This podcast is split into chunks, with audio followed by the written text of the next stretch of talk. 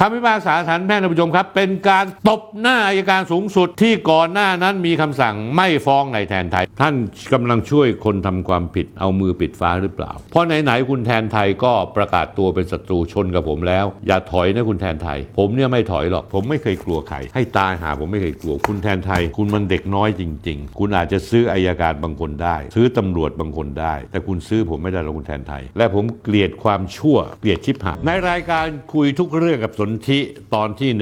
176 สัปดาห์ที่แล้ววันศุกร์ที่ 10 กุมภาพันธ์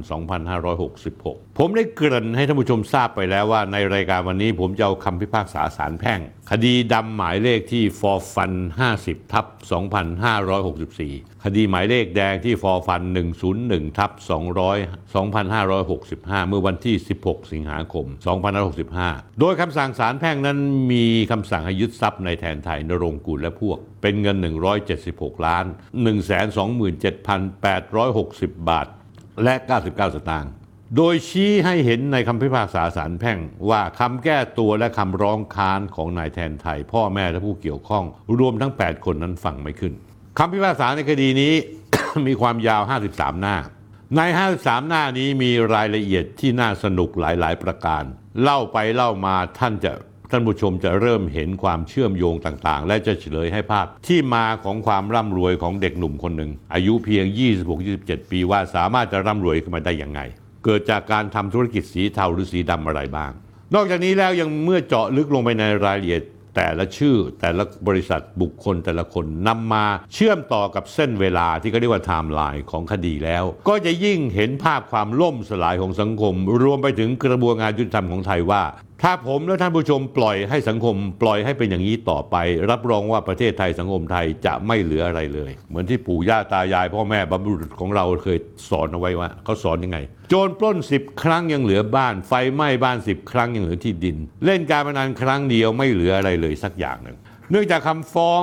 ที่คุณแทนไทยให้ทนายยื่นฟ้องผมในคดีอาญาคดีแพ่ง ระบุว่าผมใส่ร้ายเขาเป็นเจ้าของเว็บพนันออนไลน์นั้นไม่เป็นความจริง นี่คือคำฟ้องของเขานะฮะหน้าที่ 6จำเลยคือผมสนธิริมทองกุล โฆษณาข้อความและภาพ โดยเจตนาโน้มน้าวชักจูงให้บุคคลทั่วไป ให้รู้สึกเกลียดชังโจทย์ ก็คือคุณแทนไทย ว่าเป็นคนไม่ดีเป็นเจ้าของเว็บไซต์พนันออนไลน์ และร่ำรวยจากการทำเว็บไซต์พนันออนไลน์ ซึ่งไม่เป็นความจริง นี่คำฟ้องของคุณแทนไทยนะฮะ ทั้งนี้ทั้งนั้นคุณแทนไทยจะเป็นเจ้าของเว็บไซต์พนันออนไลน์ และร่ำรวยจากการทำเว็บไซต์พนันออนไลน์ หรือไม่นั้นคำพิพากษาศาลแพ่งที่ผมกำลังจะมาอ่านเนี่ย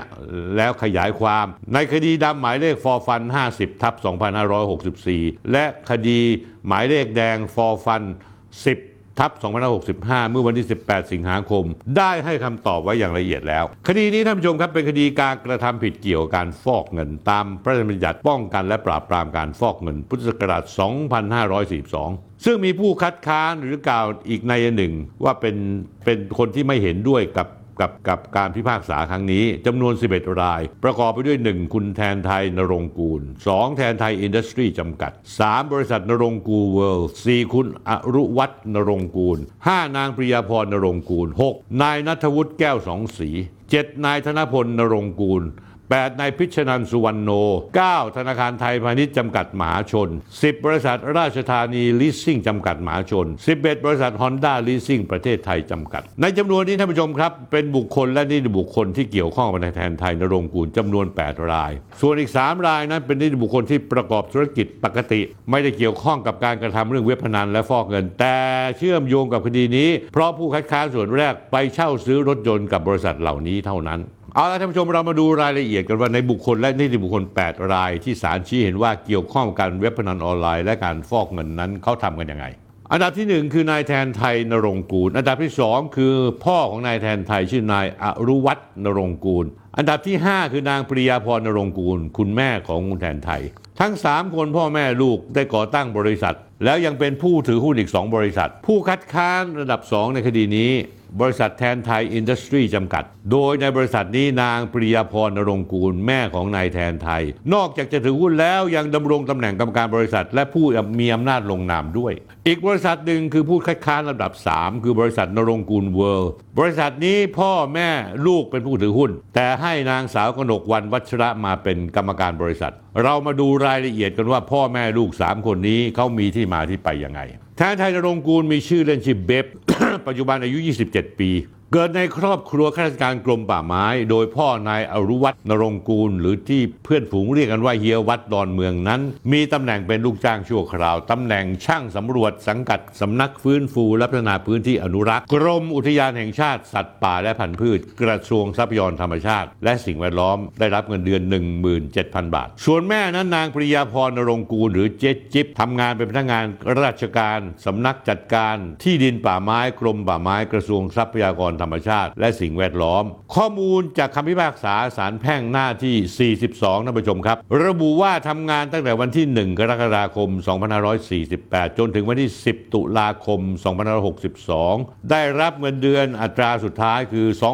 25,440 บาทข้อมูลดังกล่าวสอดคล้องกับข้อมูลที่นิตยสารเท่าแก่ใหม่ ฉบับที่ 76 เดือนมีนาคม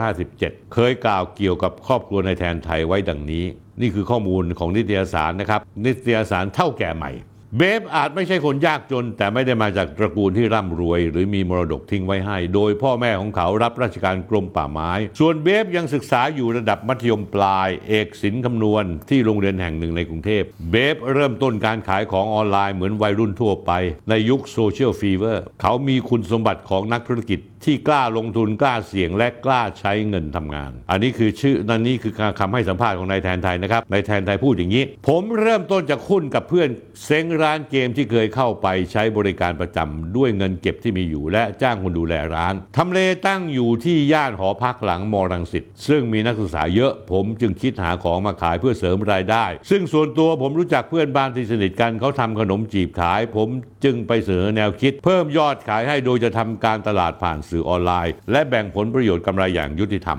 ขอสร้างแบรนด์ขึ้นมาใหม่ โดยใช้ชื่อผมคือขนมจีบแทนไทย เอารูปให้ดูนะฮะ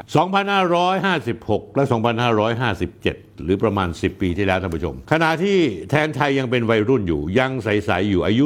17-18 ปี ผมเชื่อว่าเขากับครอบครัวคงทำธุรกิจขนมจีบอย่างจริง ๆ จังๆ แต่ประเด็นที่สำคัญมากคือหลายปีต่อมาเมื่อเขาถูกจับข้อหาทำเว็บพนันและฟอกเงินนั้น เขาดันใช้ข้ออ้างในการทำธุรกิจขายขนมจีบ แทนไทยขายเสื้อยืดขนมจีบแทนไทยที่มีสโลแกนว่า ลองจีบแล้วจะติดใจว่าเป็นต้นทางที่มาความร่ำรวยหลายร้อยล้านบาทตามคำพิพากษาหน้า 9 และหน้า 10 ดังนี้คำพิพากษาพูดอย่างนี้ฮะ ผู้คัดค้านที่หนึ่งคือนายแทนไทย ชอบทำธุรกิจมาตั้งแต่อายุ 17 ปี หรือประมาณปี 2556 ผู้คัดค้านที่หนึ่งคือนายแทนไทย เริ่มขายขนมจีบผลิตเสื้อขนมจีบแทนไทยขายจนประมาณปี 258 มีรายได้คงที่หลายแสนบาทต่อเดือนและมีเงินเก็บท่านผู้ชมครับตามผมมาทำธุรกิจขายขนมจีบกับขายเสื้อยืด ทำแบบก๊กก๊อกแก๊กแก๊กขายให้ตายยังไงก็ไม่ได้มีเงินรวยเป็นร้อยร้อยล้านเป็นไปไม่ได้ เพราะขนมจีบแทนไทยขายลูกละ 3 บาท 50 สตางค์ซึ่งเขายอมรับเองกับนิติสารเท่าแก่ใหม่ เดือนมีนาคม 2517 ว่า เขาขายได้วันละพันห้าถึง2,000ลูก คือยอดขายตกวันละ 5,000ถึง7,000 บาท แบบยังไม่หักต้นทุนนะครับซึ่งถ้าคุณมีเงินร้อยล้านจากรายได้จากการขายขนมจีบ จีบแทนไทย คุณต้องขายขนมจีบแบบไม่ต้องหักต้นทุนใด ๆ ไป 14,000 กว่าวัน ประมาณ 40 ปีท่านผู้ชม ต้องขายขนมจีบไป 40 ปี ผมก็ไม่รู้คุณแทนไทยนึกยังไงถึงเอาข้ออ้างการขายขนมจีบว่าตัวเองขายขนมจีบแล้วรวย ด้วยเหตุนี้เพื่อตอบโจทย์ที่มาของความร่ำรวยอย่างมหาศาลกับสารแพ่ง เขาจำเป็นต้องสรรหาคำอธิบายต่างๆ นานามารองรับ โดยบอกว่าตัวเองนำรายได้จากการขายขนมจีบ และเสื้อยืดขนมจีบ ทนไทยไปก่อตั้งบริษัทเพื่อทำการตลาดออนไลน์ ขายขนมจีบและผลิตเสื้อขนมจีบแทนไทยขายแล้วก่อตั้งบริษัทนรงกูเวิลด์โดยมีบิดา และมารดาเป็นผู้ถือหุ้นในบริษัท บริษัทนรงกูเวิลด์นั้นท่านผู้ชม ประกอบธุรกิจเป็นนายหน้าเกี่ยวกับการตลาดและการสื่อสารออนไลน์ ครอบคลุม โซเชียลเน็ตเวิร์กและเว็บไซต์ รับโฆษณาสินค้ามีพนักงานทำงานหลายฝ่าย ต้องติดต่อลูกค้าจำนวนมาก มีการเช่าพื้นที่เพื่อติดตั้ง ติดตั้งเว็บไซต์ในการดำเนินธุรกิจ รายได้หลักของบริษัทณรงค์กูลเวิร์ลเกิดจากการให้บริการข้อมูลผ่านระบบข้อความตอบรับอัตโนมัติคือ SMS ซึ่งบริษัทณรงค์กูลเวิร์ลทำสัญญารับจ้างจากบริษัท AD Venture จำกัดมหาชน ในปี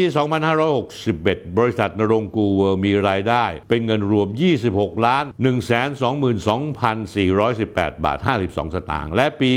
2562 4 ปีที่แล้วมีรายได้รวม 36 ล้านกว่าบาท ต่อมานายแทนไทยในฐานะกรรมการบริษัทณรงค์กูลเวิร์ลจะถอนเงินสดออกมาเก็บ เพื่อรวบรวมไว้สำหรับซื้อทรัพย์สินและลงทุนต่อไป โดยใช้เงินส่วนหนึ่งประมาณ 10 ล้านบาทนำไปลงทุนซื้อขายเงินค่าเงินระหว่างประเทศล่วงหน้า หรือเทรดค่าเงิน forex ตั้งแต่วันที่ 1 กุมภาพันธ์ 2562 โดยจนได้กำไรเป็นจำนวนมาก โดยในวันที่ 1 ธันวาคม 2563 เทรดไปประมาณ ปีหนึ่ง ได้กำไรคิดเป็นเงินสกุลบาทประมาณ 334 ล้าน2แสน6,390 บาท เอาเงินกำไรจากการขายขนมจีบเนี่ยนะ ไปเทรดใช้เงินส่วนหนึ่ง 10 ล้านบาท เอาไปเทรด Forex แล้วได้กำไรมาปีหนึ่ง 334 ล้านบาท จากเงินต้น 10 ล้านบาทท่านผู้ชมงอกเป็น 334 ล้านบาท หรือว่าทำกำไร 30 กว่าเท่า ในระยะเวลาเพียงปีกว่าๆซึ่งในแทนไทยทยอยถอนเงินกำไรออกมาใช้จ่ายซื้อทรัพย์สินต่างๆ รวมทั้งมอบให้พ่อ ซึ่งเป็นผู้คัดค้านที่ 4 ตั้งแต่ประมาณเดือนเมษายน 2563 ถึงวันที่ 8 ธันวาคม 2563 รวม 7 ครั้งเป็นเงินทั้งหมด 29 ล้านบาท และมอบให้แม่ ซึ่งเป็นผู้คัดค้านที่ 5 ตั้งแต่ประมาณตุลาคม 2562 ถึงวันที่8ธันวาคม 2563จำนวน 8 ครั้งเป็นเงินรวม 28 ล้านบาท เพื่ออะไรไหมท่านผู้ชมเพื่อทดแทนคุณพ่อแม่ คุณแทนไทยครับ คุณที่เป็นลูกที่กระตันอยู่กับพ่อแม่มากนะระยะเวลาปีเดียวให้เงินพ่อแม่รวมกันแล้ว 57 ล้านบาท แต่ผมไม่รู้จริง ๆ คุณแทนไทยว่าเงินที่คุณให้พ่อแม่นั้นเป็นการแสดงความกตัญญูหรืออกตัญญูกับพ่อแม่กันแน่ เพราะว่าเงินที่คุณให้ไปเป็นเงินที่มีปัญหา มันเป็นเงินที่ชี้แจงที่มาที่ไปไม่ได้ ไม่สมเหตุสมผลไม่มีหลักฐานที่มาที่ไป และสุดท้ายคุณแทนไทยครับ จะนำทุกภัยที่ใหญ่หลวงยิ่งกว่ากับพ่อแม่และครอบครัวของคุณ ซึ่งผมจะเล่าต่อไปว่ามันคืออะไรแล้วกลับมาเรื่องที่เงินที่คุณแทนไทยอ้างว่าได้กำไรจากการเทรดค่าเงิน 334 ล้านบาทกันต่อ นอกจากเอาเงินให้พ่อแม่ 57 ล้านบาทแล้วยังเอาไปซื้อรถยนต์หรูอีก 5 คัน ประกอบด้วย Porsche Macan 2.0 หมายเลขทะเบียนชอชอ1688 ราคา3ล้าน8แสน85,000 บาท รถนิสสันรุ่น GTR 50 Anniversary หมายเลขทะเบียน 1 ขอไข่ผอพึ่ง 1437 กรุงเทพราคา 8 ล้าน 2 70,000 บาท รถ Lamborghini รุ่น Aventador SVJ Roadster หมายเลขทะเบียนป้ายแดงกอไก่ 9999 กรุงเทพราคา 49 ล้านบาท เช่าซื้อรถปอร์เช่รุ่น 911 Carrera S Coupe หมายเลขทะเบียนจอจอ1688 กรุงเทพราคา 6ล้าน3แสน31,794 บาท เช่าซื้อรถแมคคาเรน รุ่น 720 คูเป้หมายเลขทะเบียน 1 ขอไข่นอนเนน 5493 กรุงเทพราคา 28 ล้านกว่าบาท สรุปแล้วยอดรวมในเวลาปีเสร็จเสร็จๆตั้งแต่เดือนมิถุนายน 2562 จนถึงกรกฎาคม 2563 ในแทนไทยเอาเงินซื้อรถจำนวน 5 คัน คิดเป็นเงินเกือบ 100 ล้านบาท นอกจากนี้แล้วยัง อ้างกับสารแพ่ง ให้การสารแพ่งว่าเอากำไรจากการเทรดค่าเงินต่างประเทศ ไปลงทุนซื้อขายทรัพย์สินดิจิทัลกับ Bitkub ออนไลน์ ของคุณท็อปจิรายุสจนได้กำไรหลายสิบล้านบาทตามคำพิพากษาศาลแพ่งหน้าที่ 12 ซึ่งผมอยากจะเตือนคุณแทนไทยนิดหนึ่ง เงินที่คุณเอาไปซื้อ Bitkub นั้น เป็นเงินที่ฟอกมาและเป็นเงินที่ไม่บริสุทธิ์ และผมก็อยากจะเตือนคุณท็อปจิรายุสเหมือนกัน ว่าคุณขายของให้กับคนที่เอาเงินที่ฟอกเอามาซื้อ เดี๋ยวคดีมันจะตามมาเองครับ ไม่ต้องห่วง สรุปแล้วที่มาที่ไปความร่ำรวยคุณแทนไทยที่อ้าง และให้การกับสารแพ่งมาอย่างนี้ครับท่านผู้ชมหนึ่งเงินเข้ามาจากการขายขนมจีบและเสื้อยืด 2. ทำการตลาดออนไลน์ 3. กำไรจากเทรดเงินตราต่างประเทศ 4. กำไรจากการซื้อขายสินทรัพย์ดิจิทัลหรือเทรดคริปโตนั่นเอง ผมจะถามต่ออย่างนี้ครับท่านผู้ชมครับ ข้ออ้างสาเหตุความร่ำรวยเหล่านี้ของนายแทนไทยมีหลักฐานใดๆมาสนับสนุนให้ศาลเชื่อถือได้หรือเปล่าคำตอบอยู่ที่นี่ท่านผู้ชมครับคำตอบคำถามที่ตอบคำถามผมอยู่ในคำพิพากษาศาลแพ่งระบุแยกออกเป็นประเด็นดังนี้หนึ่งที่นายแทนไทยนำสืบว่าปี 2556ทำธุรกิจขายนมจีบ และผลิตเสื้อยืดขายมาตั้งแต่อายุ 17 ปี จนในปี 2558มีรายได้คงที่หลายแสนบาทต่อเดือน และมีเงินเก็บมากพอจะทำธุรกิจใหญ่ขึ้นศาลพูดอย่างนี้ครับท่านผู้ชม ก็ไม่ปรากฏว่ามีเอกสารที่เป็นหลักฐานบัญชีเงินฝากธนาคาร หรือบุคคลภายนอก มาเบิกความรับรองว่าเป็นความจริง 2. ที่มีการนำสืบว่าในแทนไทยถอนเงินสดออกจากบัญชีสะสมทรัพย์ของบริษัทนรงกูลเวิลด์มาเก็บเอาไว้ พื่อรวบเอาไว้สำหรับซื้อทรัพย์สินลงทุนต่อไปศาลท่านบอกงี้ครับ เป็นการเบิกความลอยๆ ไม่มีเอกสารใด ๆ อ้างอิงเช่นกันสามส่วนที่เบิกความว่านำเงินไปลงทุนซื้อขายต่างประเทศ เงินต่างประเทศล่วงหน้า หรือเทรดค่าเงินบาทระหว่างประเทศ forex ตั้งแต่ 1 กุมภาพันธ์ 2562 จนถึง 1 ธันวาคม 2563 ได้กำไรเป็นเงินประมาณ 334 ล้านบาท และถอนเงินกำไรในวันที่ 28 ธันวาคม 563 เป็นเงินประมาณ 302 ล้านบาท จากนั้นก็เอาเงินที่ได้มานี้ไปซื้อทรัพย์สินต่างๆ จะเห็นได้ว่าการลงทุนซื้อขายเงินตราต่างประเทศล่วงหน้า หรือเทรดค่าเงินระหว่างประเทศ forex ที่นายแทนไทยกล่าวอ้างว่าสามารถทำกำไรในช่วง 1 ปีกับอีก 10 เดือน เป็นเงินสูงถึง 34 กว่าล้านบาทนั้น เป็นเรื่องเกินความคาดหมายตามปกติ ที่บุคคลใดจะสามารถลงทุนด้วยเวลาไม่นาน แต่ได้เป็นกำไร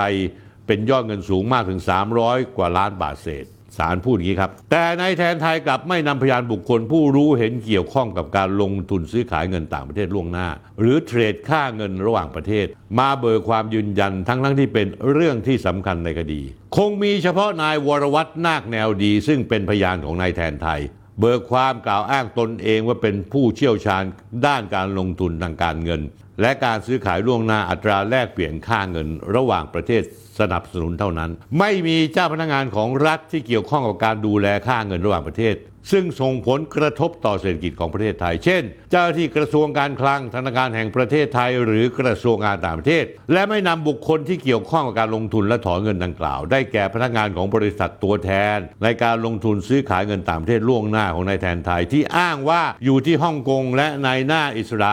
ที่อ้างว่าเป็นผู้รับแลกเงินสดที่เป็นกำไร เอามาเบิกความรับรองโดยปราศจากเหตุผลท่านผู้ชมครับ ผมขอแทรกตรงนี้นิดนะครับท่านผู้ชม ตรงจุดนี้คำพิพากษาศาลแพ่งระบุ ชื่อคนหนึ่งที่นายแทนไทยใช้เป็นพยานในข้ออ้างของความร่ำรวยจากการเทรด forex คือ นายวรวัตนาคแนวดี ผมเอารูปมาขึ้นให้ดูนะครับนายวรวัตนาคแนวดีนายวรวัตนาคแนวดีเนี่ยชื่อเล่นชื่อแอคมี่มีฉายาในวงการว่าไอ้ลิงดำ ตำแหน่งประธานบริหารบริษัทบิดแดนซ์จำกัด อ้างตัวว่าเป็นบริษัทพัฒนาซอฟต์แวร์ด้านฟินเทค ด้วยเทคโนโลยีบล็อกเชนระดับโลกของคนไทย เปิดตัวอย่างเป็นทางการด้วยทุนจดทะเบียน 150 ล้านบาท ผมจะไม่ลงลึกไปถึงเรื่องของไอ้ลิงดำหรือนายวรวัตนาคแนวดี พยานปากสำคัญของนายแทนไทยที่ศาลแพ่งไม่ได้ให้ความเชื่อถือเลย เหตุผลเพราะเวลาเรามีน้อย เอาไว้มีเวลาผมจะมาเจาะเรื่องของนายคนนี้ ให้ฟังว่านายคนนี้มีวีรกรรมและวีรเวรอะไรที่เป็นที่เรื่องลือในแวดวงวัยรุ่น ที่อ้างว่าเทรด forex และเล่นเงินดิจิทัล แล้วร่ำรวยกันบ้าง เรากลับมาถึงคำพิพากษาศาลแพ่งกับนายแทนไทยต่อคำพิพากษาศาลแพ่งในหน้าที่ 38ท่านผู้ชม ยังระบุเกี่ยวกับเรื่องการไม่เสียภาษีด้วยว่าในแทนไทยนำสื่อว่าไม่ได้ยื่นภาษีเงินได้ จากการซื้อขายเงินตางประเทศล่วงหน้า เพราะท่านผู้ชมฟังให้ดีๆนะฮะ ไม่มีความรู้ว่าจะต้องเสียภาษีหรือไม่อย่างไร เพราะไม่ได้อยู่ในระบบภาษีของประเทศไทยนั้น ก็เป็นความเข้าใจส่วนตัวนายแทนไทยเอง ส่วนความเป็นจริงจะเป็นยังไงนั้น นายแทนไทยก็ไม่ได้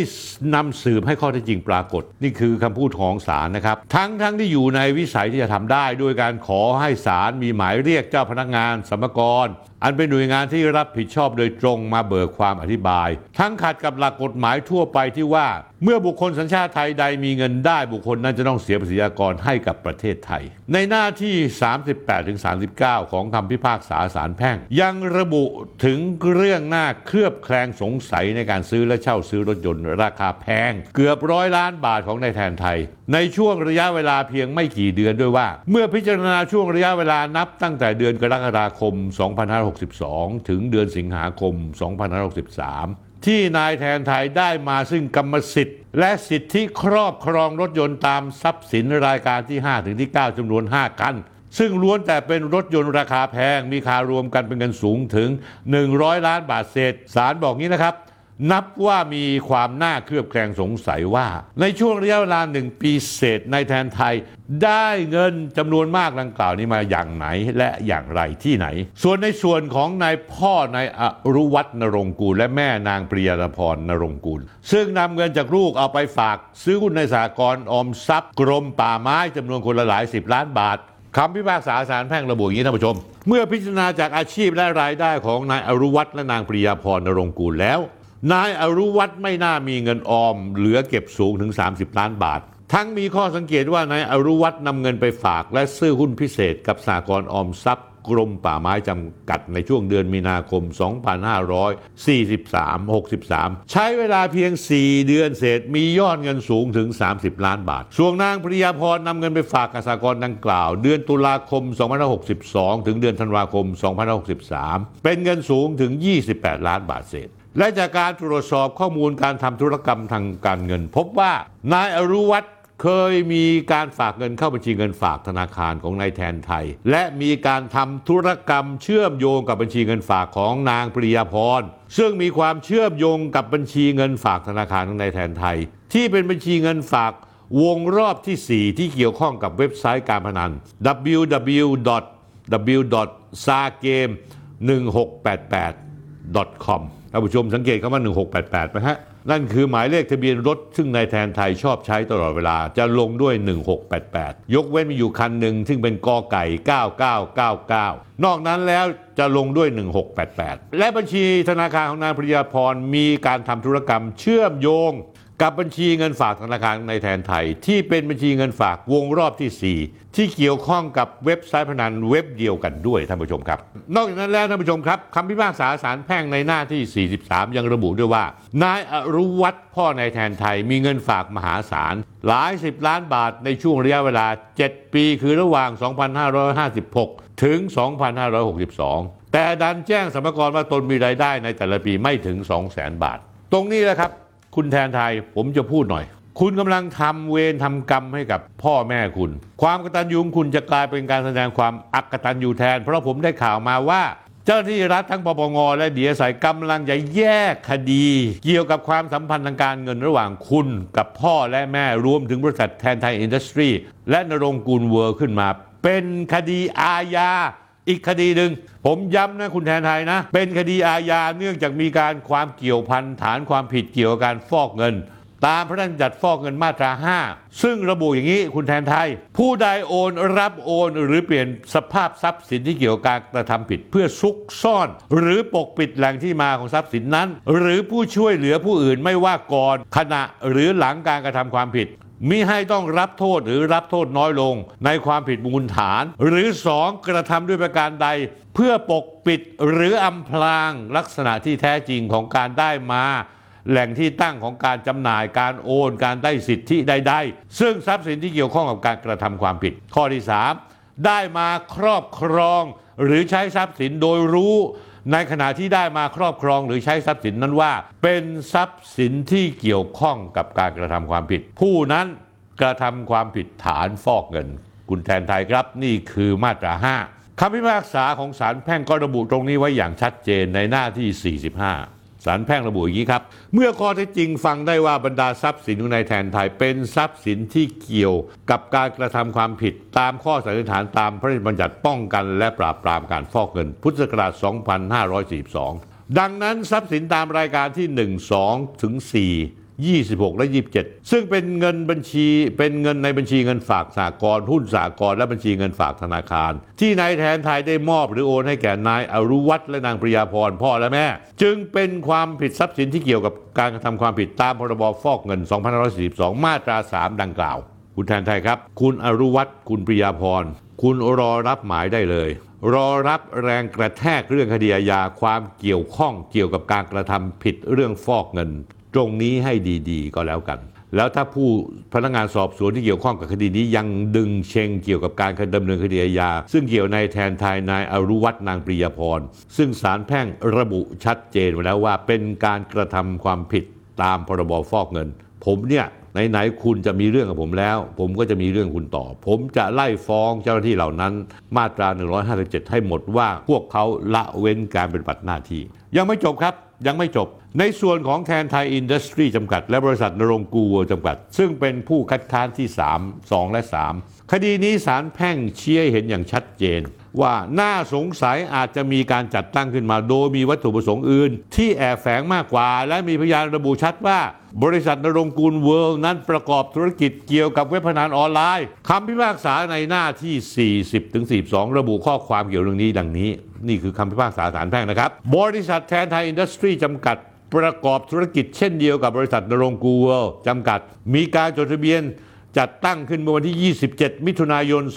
2561 โดยไม่ปรากฏเหตุผลว่าเหตุใดจึงต้องมีการจัดตั้งบริษัทแทนไทยอินดัสทรีจำกัด ขึ้นมาประกอบธุรกิจเช่นเดียวกับบริษัทณรงค์กูลเวิลด์จำกัด ที่จดทะเบียนจัดตั้งมาก่อนแล้ว คือ 27 เมษายน 2558 ทั้งทั้งที่บริษัททั้งสองมีนายแทนไทยเป็นผู้ถือหุ้นใหญ่เช่นกัน สถานที่ตั้งก็ไม่ห่างไกลเช่นกัน นี่คือคำพิพากษาของศาลแพ่งนะครับ นอกจากนี้เมื่อพิจารณาภาพถ่ายสารที่ตั้งบริษัทแทนไทยอินดัสทรีจำกัดตามภาพถ่ายในรายงานการสืบสวนครั้งที่ 11 เอกสารหมายรอ24 ซึ่งเป็นบ้านเดี่ยว 2 ชั้น ลักษณะเหมือนเป็นที่ใช้พักอาศัยเพียงอย่างเดียว ไม่น่าจะใช้เป็นสถานที่ประกอบธุรกิจจริง กรณีจึงเป็นที่สงสัยว่าอาจมีการจัดตั้งบริษัทแทนไทยอินดัสทรีจำกัด ขึ้นมาโดยมีวัตถุประสงค์อื่นที่แอบแฝงมากกว่า พยานหลักฐานของนายแทนไทย บริษัทแทนไทยอินดัสทรีจึงมีน้ำหนักน้อยมาก ไม่สามารถหักล้างข้อสันนิษฐานตามพรบฟอกเงิน พศ 2542 มาตรา 51 วรรค 3 ได้ นอกจากนี้ในส่วนของบริษัทนรงกูเวิลจำกัดคำพิพากษาศาลแพ่งหน้า 41 ระบุว่ามีบุคคลชื่อนายวีกิจมานกุลเคยให้ถ้อยคำแก่เจ้าหน้าที่ตำรวจว่าตนทำงานให้กับบริษัทนรงกูเวิลซึ่งประกอบธุรกิจ เกี่ยวกับการพนันออนไลน์ พูดออกมาเลย มีผู้คัดค้านที่ 6 ในคดีนี้คือนายนัทวุฒิแก้วสองสีเป็นหัวหน้าพนักงาน สรุปแล้วคำพิพากษาศาลแพ่งชี้ให้เห็นว่า ที่มาของความร่ำรวยนับร้อยร้อยล้านบาท เท่าที่พบตอนนี้นะท่านผู้ชม จริง ๆ แล้วมีหลักพันล้านบาท แล้วก็เงินทองฝากเอาไว้ที่ต่างประเทศ เดี๋ยวผมวันหลังจะ ขุดคุยมาเล่าให้ฟัง เพราะไหนๆคุณแทนไทยก็ประกาศตัวเป็นศัตรูชนกับผมแล้ว อย่าถอยนะคุณแทนไทย ผมเนี่ยไม่ถอยหรอก แล้วผมจะขุดลงไปลึกถึงก้นบึ้ง ซึ่งคุณก็อาจจะคาดไม่ถึงว่าข้อมูลที่ผมมีนั้นมันทำไมถึงน่ากลัวเช่นนี้ การที่นายแทนร่ำรวยหลายๆร้อยล้านบาทนับร้อยร้อยล้านบาทตามคำพิพากษาศาลแพ่งนั้นศาลบอกว่าคุณนายแทนไทยไม่มีหลักฐานหรือพยานที่น่าเชื่อถือมายืนยัน ทั้งๆทที่น่าจะเบิกความได้ ขณะที่ในส่วนการไม่เสียภาษีรายได้จากการซื้อขายเงินตราต่างประเทศ ก็ไม่เคยยื่นแจ้งภาษีใด ๆ อ้างว่าไม่รู้ต้องแจ้งอธิบดีกรมสรรพากรครับ ท่านสบายดีอยู่หรือเปล่า หรือว่าท่านทานข้าวอิ่มแล้วท่านมีอะไรทำ เอาคำพิพากษาศาลแพ่งนี้ไปดูสิครับ แล้วลงเรียกเก็บภาษีที่เขาไม่ได้แจ้ง เพราะว่าท่านมีหน้าที่เก็บภาษีเงินรายได้ที่เข้ามา ก็ในในแทนไทยเนี่ยบอกว่ารวยจากการเทรดหุ้นเทรดคริปโตท่านก็จะต้องควรเข้าไปถามสอบถามว่าไอ้เงินที่คุณได้มาเสียภาษีหรือเปล่าในแสดงหลักฐาน ซึ่งในแทนไทยผมไม่ได้เสียภาษี เมื่อไม่ได้เสียภาษีแล้วก็ต้องโดนภาษีย้อนหลัง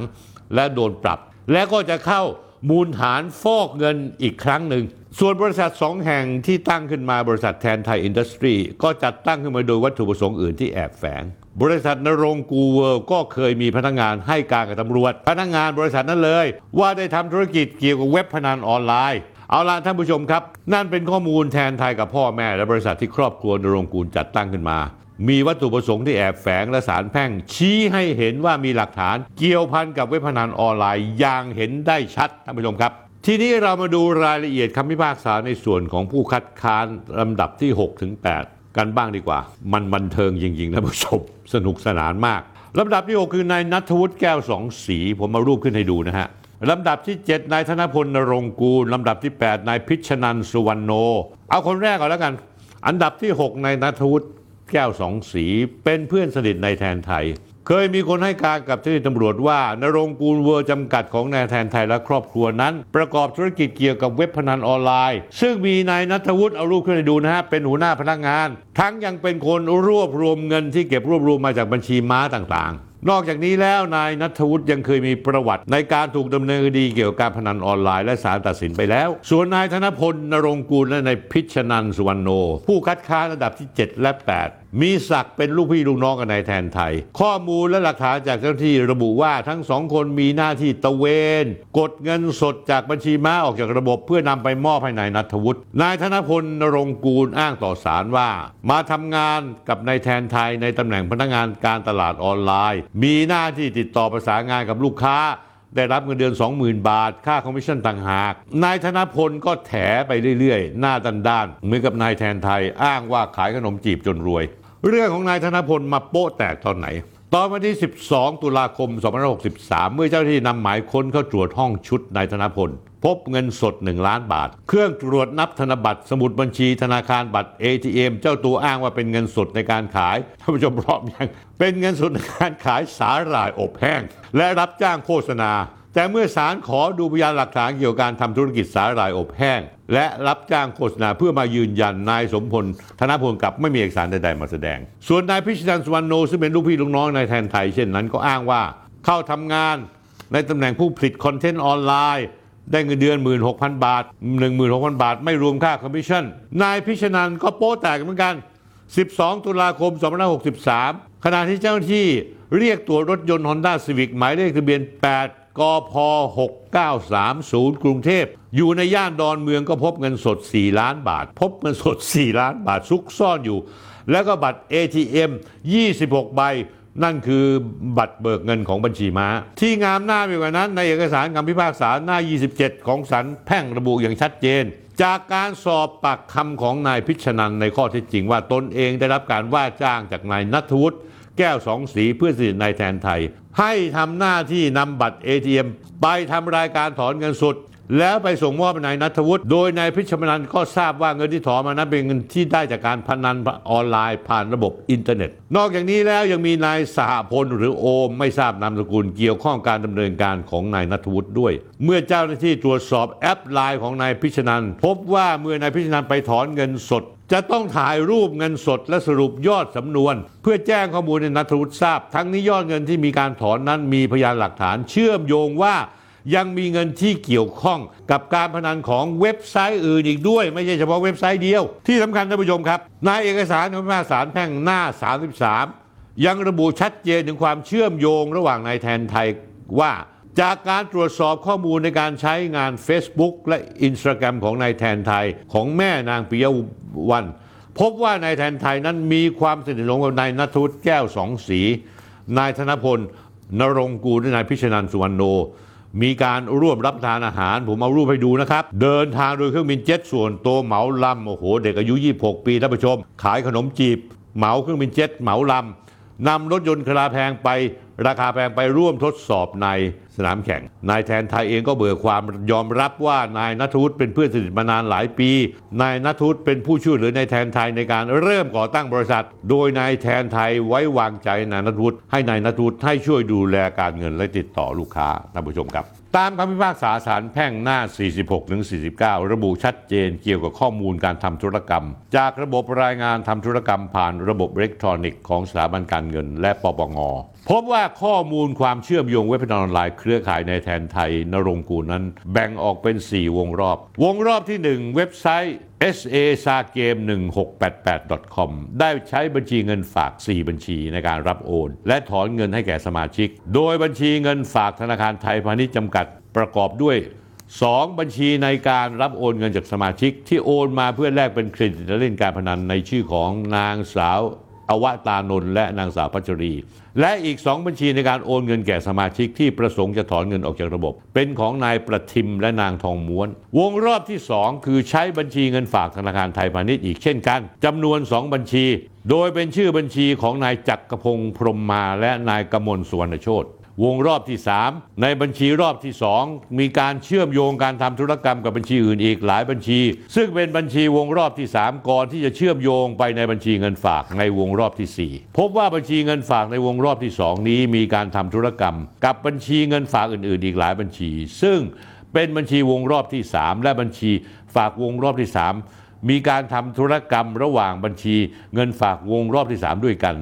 ทำธุรกรรมเชื่อมโยงกับบัญชีเงินฝากวงรอบที่ 1 และวงรอบที่ 2 และยังทำธุรกรรมเชื่อมโยงไปยังเงินฝากเงินฝากจากวงวงรอบวงรอบที่ 4 นี่คือคำพิพากษาของศาลแพ่งในหน้าที่ 47 วงรอบที่ 4 เป็นบัญชีเงินฝากของหลายธนาคาร ทั้งธนาคารกรุงศรีอยุธยา ธนาคารกสิกรไทย โดยใช้ชื่อของนายธเนศพล บางนิ่มน้อย นายโชติวัฒน์ตันติคเนดี และนายพลพงนิเวศ ฉัดมงคลโชต ที่สำคัญครับท่านผู้ชม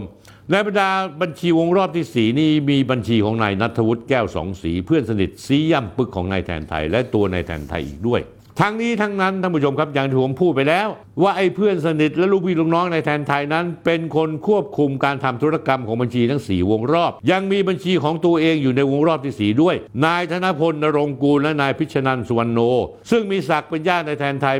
จะเป็นคนตะเวนกดเงินสดตามเอทีเอ็มต่างๆ เพื่อไปรวบรวมไว้ที่นายนัทวุฒิแก้วสองสี และสุดท้ายเงินที่ได้จากการพนัน ก็จะตกไปที่นายแทนไทยนรงค์กูล หัวหน้ากระบวนการ และเจ้าของเว็บพนันซาเกม 1688 .com รายละเอียดท่านผู้ชมครับ และหลักฐานข้อเท็จจริงเหล่านี้เองจึงเป็นที่มาของการที่ศาลแพ่ง พิพากษาเมื่อวันที่ 16 สิงหาคม สั่งให้ยึดทรัพย์ในแทนไทยทั้งหมด 176 กว่าล้านท่านผู้ชมครับ ผมมารูปให้ดูนะครับ ดังนั้นท่านผู้ชมครับ คำถามที่ผมถามไว้ในสัปดาห์ที่แล้วว่า ด้วยพยานหลักฐานที่หนักแน่นแน่นหนาขนาดนี้ การพิจารณาอายการและอัยการสูงสุดในยุคนายสิงห์ชัยธนินซ้อน ซึ่งเพิ่งเกษียณอายุไปปีที่แล้วเอง 30 กันยายนทำไมจึงสั่งไม่ฟ้องในคดีอาญาในแทนไทย ยิ่งเมื่ออ่านคำพิพากษาศาลแพ่งอย่างละเอียดแล้วคำพิพากษาศาลแพ่งท่านผู้ชมครับ เป็นการตบหน้า ตบหน้าอายการสูงสุดที่ก่อนหน้านั้นมีคำสั่งไม่ฟ้องในแทนไทยท่านผู้ชมครับ พื่อความแม่นยำความทรงจำที่ดีอายการสูงสุดคนที่แล้วที่สั่งไม่ฟ้องในแทนไทยคือนายสิงห์ชัยธนินซ้อนครับจำชื่อนี้ไว้ดีๆท่านผู้ชมหลายท่านอาจจะต้องการอ่านคำพิพากษาศาลแพ่งฉบับเต็ม 53 หน้า หลังจากจบรายการแล้วท่านผู้ชมครับ ผมจะลงคำพิพากษาศาลแพ่งฉบับเต็ม ที่มีคำสั่งยึดทรัพย์คดีในแทนไทยเอาไว้ใน Facebook Page คุยทุกเรื่องกับสนธิแฟนๆที่สนใจอ่านฉบับเต็มให้เข้ามาดาวน์โหลดไปอ่านกันได้เลยครับท่านผู้ชม